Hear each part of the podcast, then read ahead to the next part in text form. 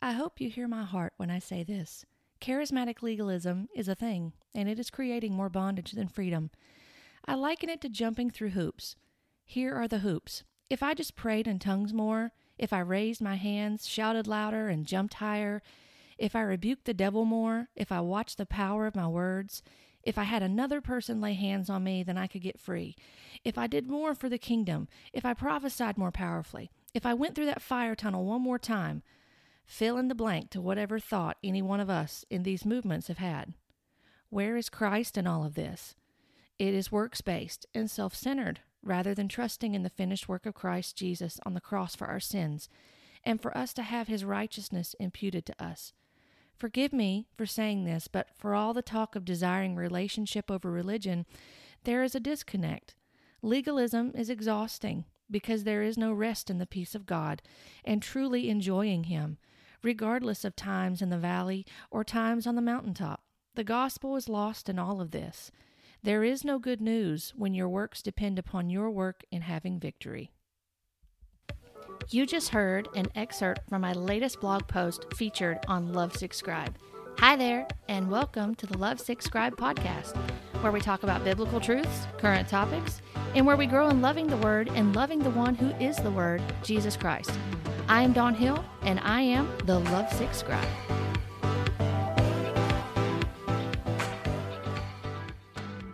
Charismatic legalism. You may be wondering what in the world is that if you've never been a part of this movement. And it's not really anything that uh, I've necessarily heard when I was part of that movement, but it was something that came to mind when I was sitting and thinking about some of the things that I had participated in through the years things that I had thought really had brought me freedom, that had catapulted me to another level spiritually and made me super special and powerful and you know you know dot dot dot all the things that we think of when we think of the the things spiritually that we can grow in. And it's no different really any part of religion, whether it's Christianity or anything else, can become legalistic. We can become legalistic in our manners and our ways about things, really being set in those.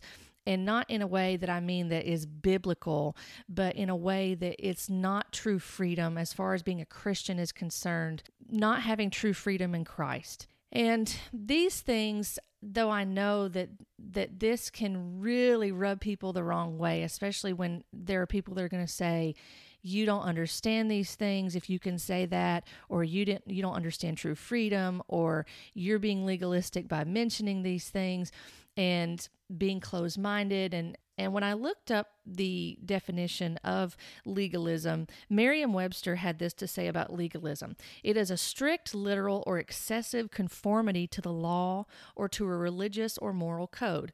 And so, a lot of times, us as Christians, the very first person we go to when we think of legalism is a Pharisee, right?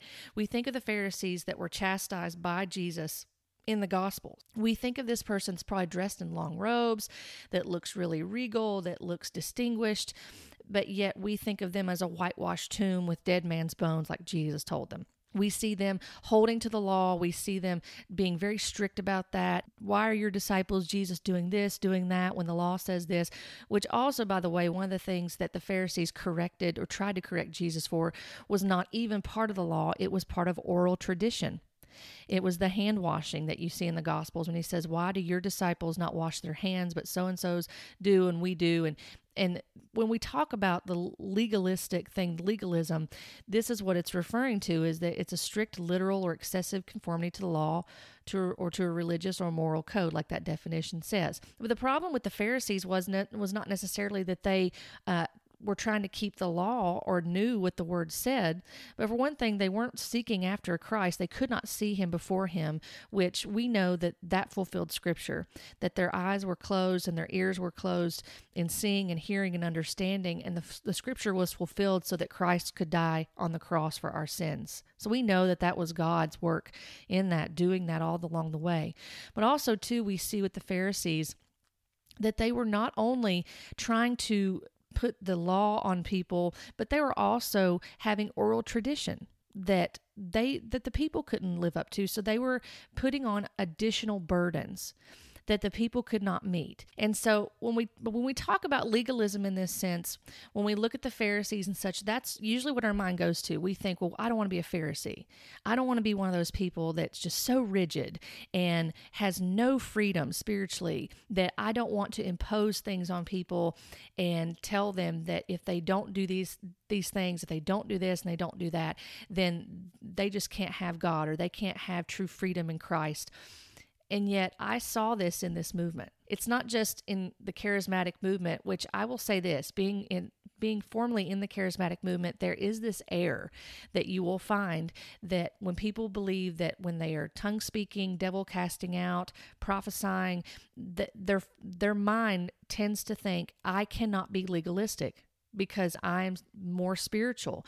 I'm spirit filled. I, I, need to do a topic on that uh, another for another day about what it means to be spirit filled. But you you'll have this happen. I mean, I know for myself that's where my mindset was and when you would hear people talk. If you, you know, do these certain things, this makes you more spiritual. It makes you closer to God. You're more intimate with God. You're not a dead man's bones in a uh, encased in a whitewashed tomb. You're not religious. You know, there's a talk about I don't have religion, I have relationship. And people don't realize some of the times when they say things like that, what they're really saying. They haven't really thought it out. And I know that that doesn't sound very nice, but I was one of those people that said things like that. I don't want religion, I want relationship. When in my ignorance, I didn't realize that it's both. Christianity is, in fact, a religion, and it's a religion in being in right relationship with Jesus Christ as our Lord and Savior. See, you can have both. See, even even scripture in James talks about pure religion. So we need to understand what we're talking about before we say things that are just really good catchy phrases that people amen or they like or they share on their social media or they regurgitate because we want to say things that are going to truly honor Christ and they're going to they're going to convey the truth of what his word says.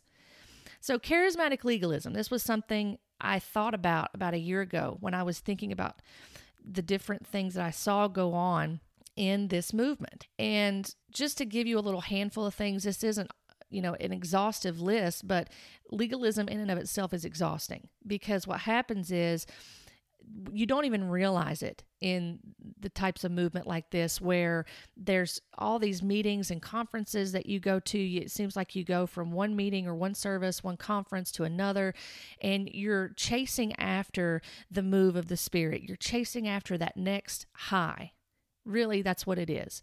You're chasing after this next thing that can catapult you into another level with God. You're chasing after that next prophetic word that could get you to the place with God. You're chasing after that next encounter that's going to, you think, break the shackles off of you, and you're never going to struggle with anything ever again because you're just going to be floating on a cloud and you're going to be so super spiritual that nothing's going to touch you, that you're going to just be like a bulletproof, right?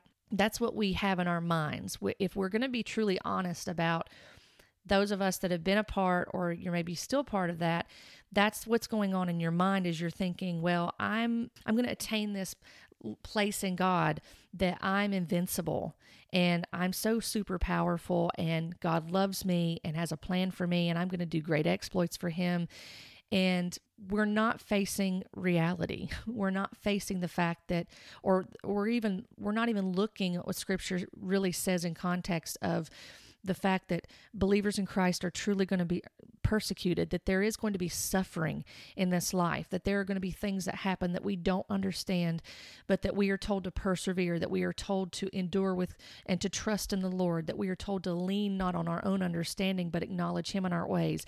We are told to follow Him and to trust in Him and to put our faith and hope in Him and to understand there's moments that we're going to be weak and that doesn't mean that we have to be ashamed but that we run to God in those moments of weakness. Going back before I do that, going back to that definition uh, in Merriam Webster when it talks about the conformity, the strict, excessive conformity to the law or to a religious or moral code. I don't know if you can see it or not as a charismatic or former charismatic, whoever's listening to this or doesn't know anything about the charismatic movement, but maybe I'll give you a bird's eye view into it for those that may not be aware. I can see, like stepping back now, I can actually see the oral traditions in that, like the Pharisees. That see, that's what's ironic is that for all the talk of not wanting to be a Pharisee, a lot of times I know for myself, I'll just speak for myself. I don't want to be accusatory towards anybody else. So I'll tell on myself, and maybe you can relate. I can see the Pharisee in me that was there in the charismatic movement.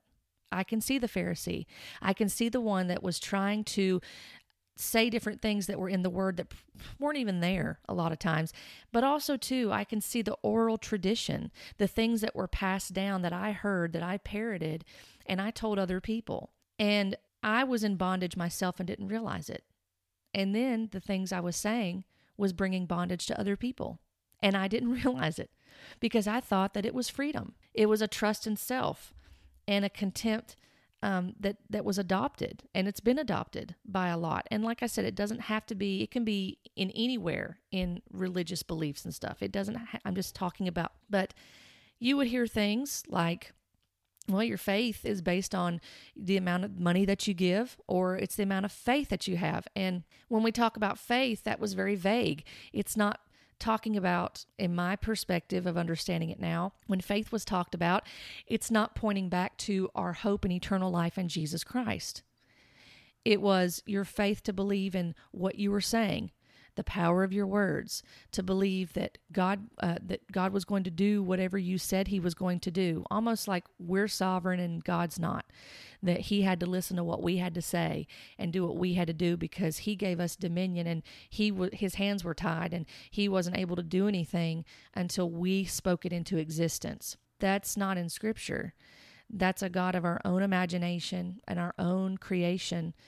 And that's not okay. That's unbiblical because God is omnipotent, He's omniscient, He's omnipresent. He is beyond our full comprehension. There's mysteries of God that we don't fully understand as finite human beings. But yet, in the movements like this, you would hear things like, well, you know, your healing is based on your level of giving. If you haven't been giving, then you've just left a door open for the devil to come in and wreak havoc on your finances or your healing is based on your level of faith. If I pray for you and you don't get healed, well, you know what it is? It's your fault because your faith wasn't strong enough. You didn't believe enough. There's probably hidden sin in your life somewhere, and you need to confess that. God can't heal you until you until you do all these other things. Do you see how that brings bondage to people? And yes, there may be sin in people's lives, but that doesn't say the reason why they're not getting healed. That doesn't say the reason why they're not prospering in their finances. What do you tell someone when they've given every last cent that they have and they still don't have the quote breakthrough in their finances? What do you say to that person? What do you tell them? You know, when I think about the gospel, and I didn't think about the gospel. Sad to say, I didn't think about the gospel in this way when I was in this movement. But I want to throw this challenge out with this to, to challenge that type of mindset is the true gospel of Jesus Christ can be ministered anywhere in the world. Because I've been in different countries, I've been in uh, parts of Africa, the, some of the poorest parts of Africa. I've been to El Salvador. I've been to different parts of Central America. Um, but I've been to Africa a couple times, and that was life changing when I went because of many different reasons. But I saw the level of poverty there, but I yet I saw the level of joy in the midst of poverty. And when I think back on times like that, I think, wow, the true gospel of Jesus Christ, the true authentic gospel, not the health and wealth prosperity gospel, not the name it and claim it, not that type of thing, or not the, you know, miracle signs and wonders all the time manifestations gold dust feathers uh, why those things are not being tested by people and and they're just being taken as fact. I'll never understand that now. But the true gospel of jesus christ can be ministered anywhere in the world. And it's the same and offering the same promises, which is repent and believe, turn and put your faith in Christ and be given the promise of eternal life. Repent and believe and be transformed by being from being a child of wrath to being a child of God, to being a co-heir with Christ and having eternal life. The true gospel of Jesus Christ can be ministered anywhere in the world But this gospel can't. Because when you begin to minister this type of legalism to people and you say, if you don't have enough faith, if you don't give enough, you're never going to get healed. You're never going to get pregnant and have that baby you want. Your family member is never going to get saved if you don't give enough and you don't have enough faith. If you don't jump through all these hoops, and I'll talk about the hoops in a minute too. There's more hoops. There's so many hoops. It's like a circus. We don't even realize it. And I hope that whoever's listening today, and if you're still part of this movement, understand this. I am not mocking. I am not making fun of or scoffing or anything. But I hope that this will take the blinders off and help you to see something that God is enough. Christ is sufficient. His word is sufficient. What he did on the cross is sufficient. You're not promised a primrose path in this world. You're not promised that you're going to stand on platforms in front of thousands upon thousands of people. You're not promised that you're not going to have sickness in your body at some point that you're going to struggle with and that you're going to have to continue to trust the Lord in and to help you and to and that maybe God uses doctors to help heal that. You're not promised that you're not going to struggle in your finances at some point. You're not promised that you're going to have loving uh, family members that you love that die too soon or that you're going to have children that walk away from God. You're not promised any of that. And anybody who tries to make that promise to you, whatever the movement is called, whatever type of church is, they are not reading the Bible. There's no promise that we are not going to suffer in some way, shape, or fashion. It's not there. But what is there is the hope in Christ, and that we fix our gaze and our eyes upon Him, and that we trust in Him no matter what we go through. And so when you look at this, the true gospel can be ministered anywhere. Think about it. This gospel telling people you need to give more in order to see something happen, you need to do this and do that, you can't preach that in Africa. You can't preach that in, in India. You can't preach that in the poorest of poorest places. That's not the gospel.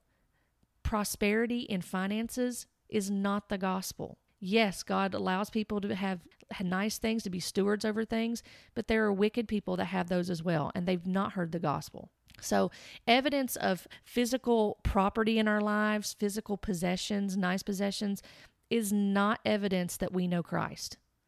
It's not. And the true gospel, which is priceless because of what Christ did for us on the cross, that can be ministered anywhere in the world, and the result is still the same. Souls are saved from hell and they're given eternal life. It's the same. So you can't preach wealth and prosperity anywhere in the world and the same results happen consistently.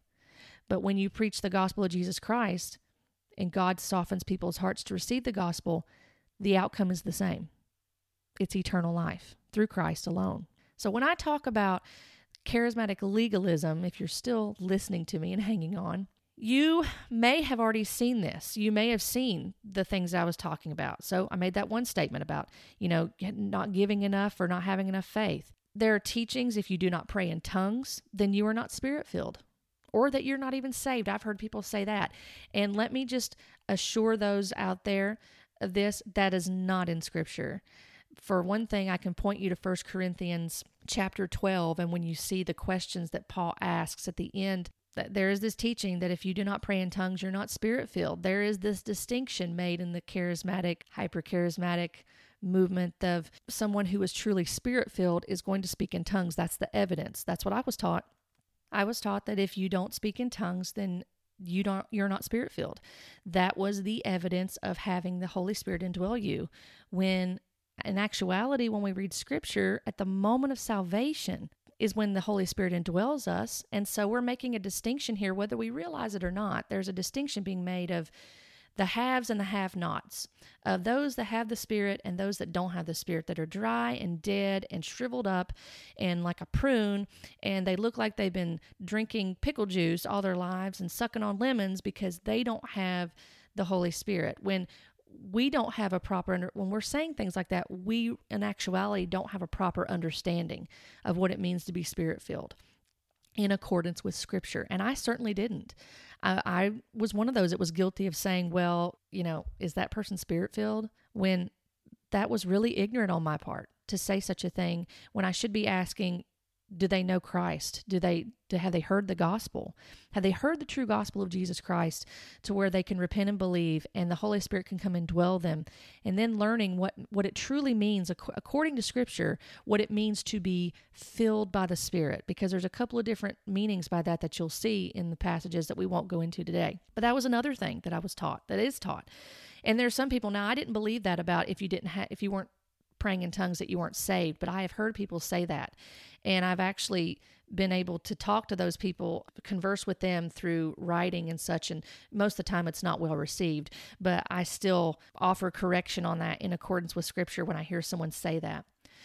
Some leaders have even hindered critical thinking and questioning by teaching if you touch God's anointed, then disaster is going to come on you sickness is going to come on you you're going to suffer loss in your money and on and on and on and that this will come in the form of sickness and suffering to you essentially. In an, at the same time it negates the teaching of well god doesn't put sickness and suffering on people.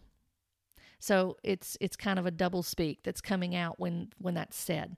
Some will say that if you do not praise and worship exuberantly i remember being in atmospheres like this that leaders would get upset when they would see people not worshiping um, like they should or exuberantly, and they would, you know, rebuke them or chastise them or, you know, say things about them from the pulpit. If you're not praising uh, exuberantly, if you're not shouting and jumping and laughing and rolling on the floor and being joyful, now, not everybody's like this, but I'm just telling you from things that I've seen firsthand, then you can be viewed as dead. You're viewed as not as spiritual. You're you're just not feeling the holy spirit. You're just not in the river. You're not moving with the holy spirit. If you're not willing to raise your hands and do all these outward manifestations if you aren't willing to do something then you're dead. You don't have the spirit. You just don't you're just not in it you're not part of our tribe. You're not part of the move. You're not you're not you're not with it. And i saw that. Uh, it's and it was almost as if your emotional reaction was the catalyst that was needed for the atmosphere to shift. Uh, you know, I remember being in, in in services where if the atmosphere, quote atmosphere of the service was not going in the direction that the minister wanted, you know they could make the claim that there were demonic present eh, demonic influences there that that people needed to battle and do spiritual warfare against. That's another thing spiritual warfare. If you don't if you don't do this if you don't rebuke the devil if you don't bind satan if you don't do all these other things then the devil's going to attack you. If you don't operate in power when you pray again oral tradition that's passed down, these works based things that are telling you if you don't do something, then God can't do this. If you don't do this, then God can't do that. If you don't move in power, then the Holy Spirit is quenched and He's not going to be able to do what He wants to do. What a small Holy Spirit has been made when we say that we can have that much power over the Holy Spirit and when Scripture has been misappropriated when it says do not quench the spirit and not reading it in the full context of what it is. We've really made a small, puny God. And I'm not saying that about our God, who got the true living God that's modeled in the scripture and that we know actually exists. And his, his hands are not tied and he is not bound by our words and he is not bound by our actions and he is sovereign. He's a sovereign, almighty God, and He doesn't need our permission. The Holy Spirit doesn't need our permission. Jesus Christ doesn't need our permission. What a small God that we have made, and we don't even realize it. Even when we love the Lord, we don't realize what a small God we've made a puny God when we say, well, God can't do anything without me. He can't do anything unless I do this. He can't move. The Holy Spirit can't do what He wants to do until I shout my socks off, until I jump so high that my bobby pins come out of my hair. That He can't do anything until I do something. Do you see? First of all, do you see the legalism in that? Do you see that it's all based on your actions? And on top of that, what's even worse is that it is creating a God that caters to what we want and that we think God as at our beck and call. Now, we may not think that, and, and please hear me, I did not think that either.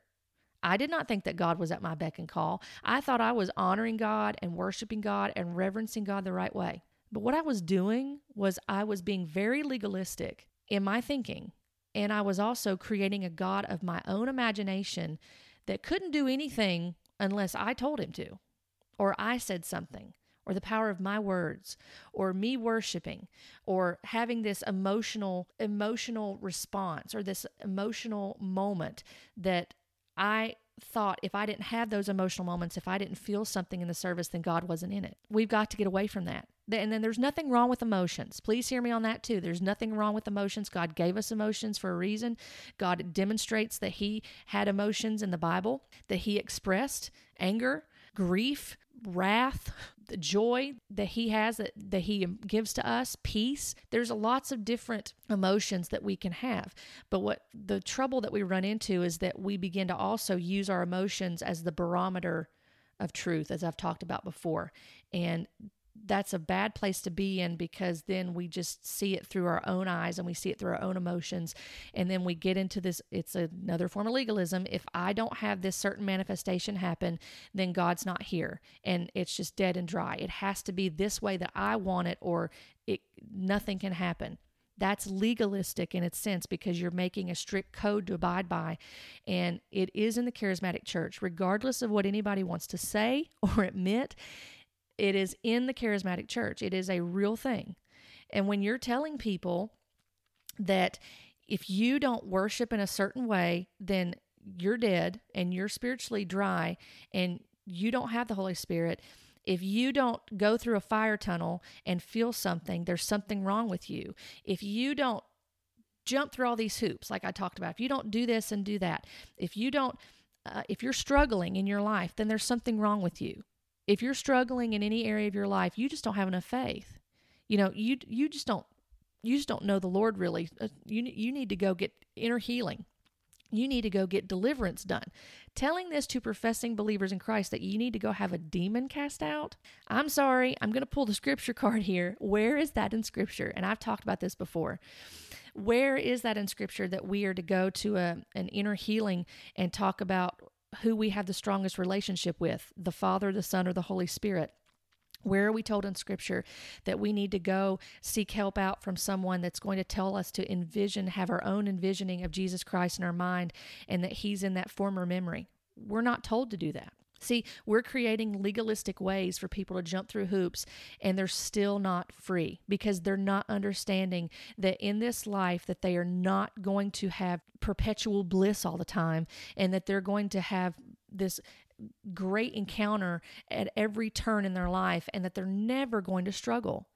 And what you do is you create this thing in people where if when they do begin to struggle, if they do have some sort of sickness that they encounter, if they do have some sort of family member that that dies suddenly or their children begin to rebel against God, essentially, is what they're doing. If you have these different things that happen, if you have a marriage that falls apart, you have, you know, someone that loses their job and then they're struggling in their finances and they've done all these things. And what that what that does is it shipwrecks people's faith because then they realize they don't even realize it, but they may that they put their faith in something other than God. And that they've tried to do all these things in their own power and their own works, and it's not working. And they're exhausted. Some people are exhausted and they don't realize it. And I truly do hope that you hear my heart in this today. What this is doing is it's not creating freedom, it's creating bondage. And I'm not saying that if you're charismatic that you're the, the all charismatics are bound up in and and there's no freedom. I'm not saying that at all. I'm not lumping everybody into that. I will say that there are things that are prevalent in this movement. For example, because I know people are going to say, well, what about those that aren't charismatic? They're legalistic too. Yes, they can be. Yes, anybody can be legalistic in any religion, but we're talking about charismatics today. And the truth of the matter is, is that there are all these these things that have been created, these hoops for people to jump through. And people may relate to this. You know, if you're if you have been struggling or you're struggling in your life And your mind immediately goes to, well, if I just prayed in tongues more, if I just worshiped louder, if I just walked the floor more in my home and ran um, a path in my floor where I've prayed and I can tell people about what I've done for God to do something. If I could just watch the power of my words, if I could just watch that and if I could make sure that I didn't say the wrong thing, then God could do what he wanted to do. If I if I had another person lay hands on me, if I had so and so lay hands on me, let's take it a step further. If I had this particular person lay hands on me, then I could see a breakthrough. Then I would see God do what he wanted to do. If I could do more, if I could do more for the kingdom of God, then I would have what I needed. If I went through that fire tunnel one more time, then dot, dot, dot. You know, you, you fill in the blanks to whatever it is that you think. If, if I could have a manifestation in one of these services, if I could just have some gold dust fall on me, if I could just have a feather fall in my house, if I could see an angel, then then I would know that I was at another spiritual level. If I could have God take me to heaven like he does all these other people, then I would know. You, you know, like I said, the list goes on and on and on. And I don't know if you can see it or not, but there is legalism all over this. And I have talked to people that have come out of this movement, and this is the prevailing thing that I hear from a lot of people that have come out. And they they'll reach out to me, they'll message me or email me or call me, and they'll say, I was exhausted. I was so tired and I didn't realize it. I was just wore out in this movement because I kept feeling like I wasn't doing enough and I was praying and I was, you know, giving and I was going to services and I was doing all the things that was expected of me and I was just exhausted. And that's the thing. And I've already said this and I'm going to say it again because it bears repeating legalism, whatever kind of legalism, but when we're talking about charismatic legalism here, it's exhausting because you're not relying on Christ. You're not you're not leaning on God. You're trying to do things in your own power and in your own might and in your own understanding and there's oral traditions that you're trying to abide by in addition to other things and trying to think and, and believe that you're following scripture where a lot of times there's scripture that's being misappropriated out of context in order to push forth an agenda a lot of times to get people to continue to do these things so that they'll continue to give and they'll continue to come to services and they'll continue to to serve the man or woman of God's vision you know, that's another thing too. If I just serve this person's vision, then God will see my vision come to pass. That was taught in this movement. That seems rather manipulative, to be honest with you, because it seems like we're people are being used for someone else's agenda rather than to truly serve and to honor Christ.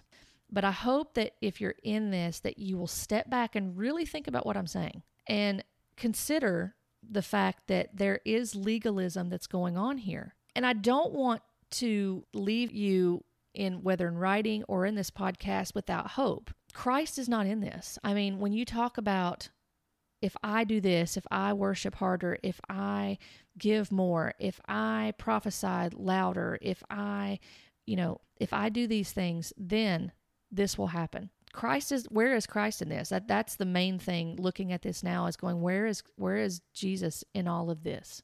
Where is he? Where is he being exalted? Where is he being lifted up? Where is the gospel in this? It's missing. It's lost. It's lost in all of this because the good news is hey, this is the good news. You ready for it? This is the good news that's going to be ministered to you through that type of mindset. The good news is is that yeah, Jesus died for you, but you still have all these things that you've got to do in order to be super spiritual. And if you don't do them, then you're dead. And you're a Pharisee. And if you question any of this in any way, shape, or fashion, you have a religious spirit that needs to be cast out, even though you're a professing born again believer and you are a Pharisee. That's not good news. It's not good news to be told, well, you're a born again believer, you're a follower of Jesus Christ, but if you don't have sozo done to you every few years, then you're not going to be truly free. If you don't have deliverance ministry done to you, then you're never going to know what true freedom is. If you don't pray in tongues more, then you're not spirit filled. If you don't pray in tongues at all, you're not spirit filled. If you don't do all these things that we've made as a strict moral code in the charismatic church, then you're not free and you are not part of the elite kingdom of God that's going to do great and mighty exploits. There's no good news in that. The good because the good news is is lost and all that. There's no good news when it it all depends on your works. That is works-based religion. When it all depends on you and the power that you have to get something done. It's based on our abilities. That's not good news. And I want to leave you with the good news. I want to leave you with hope because we can't just deliver a critique of something and leave it at that and say, okay, this is the problem. Have a nice day. I don't want to do that to you because that that's not even that's not biblical in and of itself. What I want to present to you is hope and present to you the gospel because the gospel is the solution. The gospel is the answer. Going back to scripture and what it says in context and being a student of the word and wanting to further intimacy with God. Guess what? Reading the Bible and understanding it in the proper context, that's vital for us. It's vital for us to stay in the word daily and to rest in God, to trust Him, to put our faith and hope in Him. And you're probably saying, well, that's easy for you to say. That's easier said than done. Hey, I get it. I get it. That's what we're told to do. We're to trust in Christ. We're to put our hope and faith in Him alone. And this is the hope I want to leave with you is that that hope can only be found in Jesus Christ and and his work and not in our own doing. You know, Ephesians 2 talks about how this is God's work that he's done, of what Christ did, not that any man should boast as far as our eternal life, our salvation is concerned, there's nothing that we can boast in of that because that is the work of God. He died on the cross for our sins, and his ministry is one of reconciliation to the Father so that we can become children of God. That's the hope. That's the good news that he gives us the promise of eternal life. That's the abundant life. That's the abundant life. If God blesses you and grants you the ability to have wealth or he gives you the ability to have nice things, you can enjoy those things and they not possess you. But that's not the litmus test if you are prospering. the true abundant life is eternal life. It's the promise of eternal life. It's going through this life and knowing, man, if I'm having a rough season, if I'm having a rough time right now, I can, there may be some discouragement in that or times that my emotions will get the better of me or get the better of you. But at the end of the day, we still, even in despair, even in discouragement or hard times, we can still, in the midst of that, still look to Christ and say, I have an eternal promise. This, this world's not my home. This, this suffering is only temporary. And yeah, there's going to be days that it's going to be hard and difficult and trying on you, and it's going to test your faith. But at the same time, you turn to Christ we turn to Christ even in even in especially in the midst of our weakness but in every situation we turn to him that's the abundant life is eternal life there is no promise of life without struggle and suffering. We're all going to endure things that are difficult, that are unfair, that seem unfair to, us in our understanding. But Jesus has encouraged us by telling us that he has overcome the world. And we, as believers in Christ, have the third person of the Trinity, the Holy Spirit, indwelling us. And He testifies of Christ through us, and He helps us to be conformed into the image of Christ. And I don't mean in a deity. I mean, he helps us to be conformed to the nature of Christ, to be to demonstrate the fruit of the Spirit according to Galatians 5, to truly be spirit filled in the sense that we are growing in spiritual maturity that we're demonstrating that there's been because of the work of God in us that we show outwardly that he has done that work that there's been a transformation that's taken place that we're not the same person that we used to be and that we're going from faith to faith and glory to glory and that you know it's not an overnight change but people will begin to see Christ exalted in our lives because of what he's done not because of anything we can do if it's based on our own merit and our own actions, it's not going to get very far. The Holy Spirit guides us into all truth. And here's the thing I want you to think about is, you know, Jesus talks about the, the yoke that he places, that he gives us. His yoke is easy and his burden is light. The reason why is because he walks with us, he is with us, he does not leave us or forsake us. He does not leave us as orphans. We are given a great promise through Jesus Christ. He does put a yoke on us, but it's easy and it's light. There is it's not burdensome.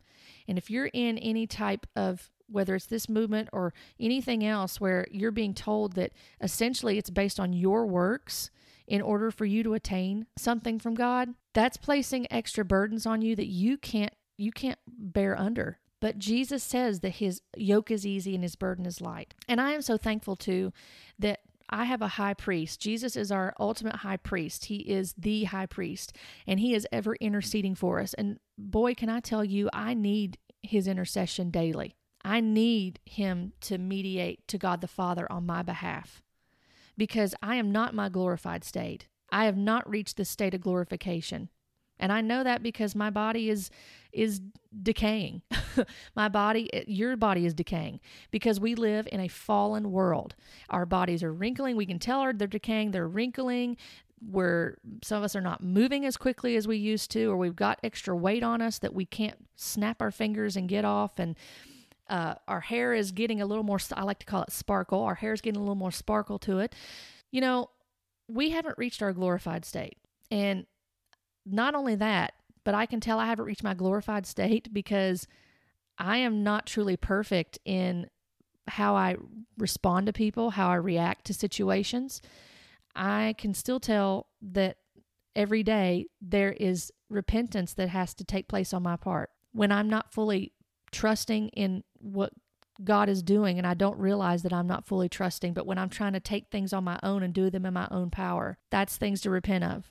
When I don't have the attitude that I should have, or I'm quick tempered because whatever reason, if you're having a bad day, or maybe your kids are driving you crazy at that moment, or you don't convey the the patience and the gentleness of Christ. The beautiful thing is, is that as believers, we can go before Him and repent and say, "Thank you, Jesus, for in ever interceding for me because I need it." We need Him every hour of every day. We've got to understand that our trust and our hope and our faith is placed in Him for eternal life, and that legalism is not the way. He is the way. There is nothing that we can do.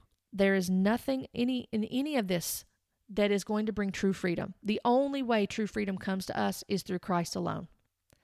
And then learning how to be led by His Spirit every day and being conformed to His image every day and not bowing under the pressure of being legalistic, whether you're charismatic or not charismatic. Not bowing to that pressure of being legalistic and getting exhausted and not trusting in our Lord and Savior, our precious Lord and Savior who died on the cross for us and gives us the promise of eternal life. And who does not promise that we will not go through things in this world, but tells us, He does promise us He will not leave us or forsake us that He sent the Helper to dwell within us, to lead us and to guide us, to instruct us, to comfort us, and that we lean not on our own understanding. So I leave you with these words today with that. Trust in Christ. Let Him be your hope. Run from charismatic legalism because all this is going to do is frustrate, exhaust you, and lead you down a path that is not leading to Christ when you are not trusting in Him and you're trusting in your own ways. Be blessed today. Thank you for joining me on this podcast. If you would like to connect with me, you can find me on Facebook and on Instagram at Lovesickscribe. And if you enjoy reading, feel free to hop on over to lovesickscribe.com and subscribe to my blog. I've enjoyed being with you today, and I look forward to our next time together as we talk about biblical truths current topics, and we continue to grow together in loving the Word and loving the one who is the Word, Jesus Christ. Blessings to you.